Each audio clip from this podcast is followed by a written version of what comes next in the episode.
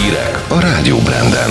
Még nincs Magyarországon a brazil variáns, újabb lezárások jönnek a Lánchídnál, mindenkit félrevezetett a pénzszállító Varga vagyok. Üdvözlöm Önöket! Május végéig a már regisztrált összes jelentkező megkaphatja a koronavírus elleni oltást Magyarországon. Az egészségügyi dolgozókkal és a katonákkal együtt ez mintegy 4,5 millió embert jelent a jelenlegi regisztrációs adatok alapján. Ezt mondta kormányinfón a miniszterelnökséget vezető miniszter. Gulyás Gergely megismételte, hogy a jövő héten még csak az óvodák és az általános iskolák alsó tagozatai indulnak újra, a vendéglátóhelyek teraszai pedig azután nyithatnak ki, ha már legalább 3,5 millió embert beoltottak.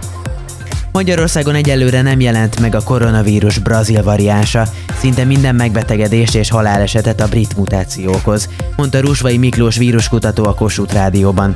A szakember szerint szinte biztos, hogy a fertőzésen előbb vagy utóbb mindenki átesik, ezért is fontos, hogy minél többen regisztráljanak az oltásért. Akik nem oltatják be magukat, azt vállalják, hogy fertőzés útján szereznek védettséget, tette hozzá. Közölte azt is, hogy a fertőzöttségi adatokban már látszik a hazai átoltottság és a korábban bevezetett korlátozások hatása. A Lánchíd felújítása miatt mától lezárják az átkelő Pesti gyalogos aluljáróját.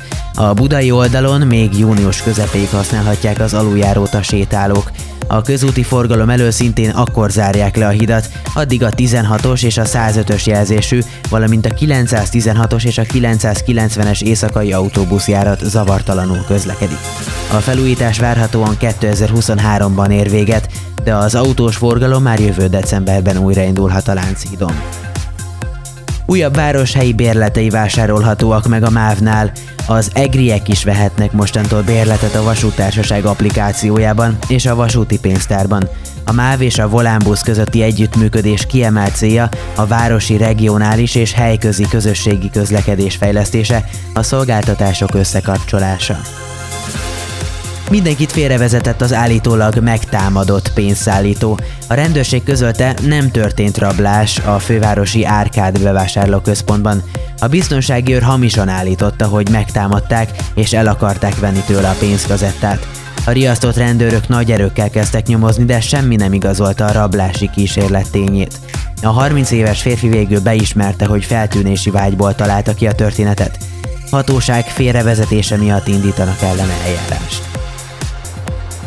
Eljárás indult egy nő ellen, akinek kutyái miatt elpusztult egy megbokrosodott ló. A rendőrség szerint két nő lovagolt a 11. kerületben Kamara erdőn, amikor két póráz nélkül sétáltatott kutya rájuk támadt. Az egyik ló annyira megijedt, hogy ledobta lovasát, kivágtatott a Balatoni útra, ahol egy teherautó elütötte. Az állat a helyszínen elpusztult, a lovas pedig könnyebben sérült. A kutyák gazdáját súlyos testi sértés gyanúja miatt hallgatták. Véget ért a távfűtési szezon, a lakóközösségek ugyanakkor május 15-ig még megrendelhetik a fűtést a szolgáltatóktól. A következő szezon szeptember 15-én kezdődik, október 15-től pedig már mindenhol elindítják a fűtést. A távfűtési időszakok között a szolgáltatók karbantartást végeznek. Magyarországon csak nem 100 településen érhető el a távfőszolgáltatás, mint egy 650 ezer lakásban, ahol több mint másfél millió ember él. Befejeződtek a helyreállítási munkák a Sziget-Szent Miklósi olajszennyezés területén. A szakemberek hónapokon átmentették a környezetet a több mint 1800 négyzetméteres felületen.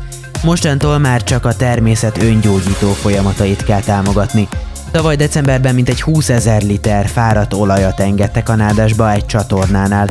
A rendőrség továbbra is ismeretlen tettes ellen nyomon. Időjárás. Végül nézzük a várható időjárást. Ma még több felé ébredhetünk napsütésre, de a délelőtt folyamán ismét megnövekszik a felhőzet, és délután már csak rövid időszakokra bújhat elő a nap.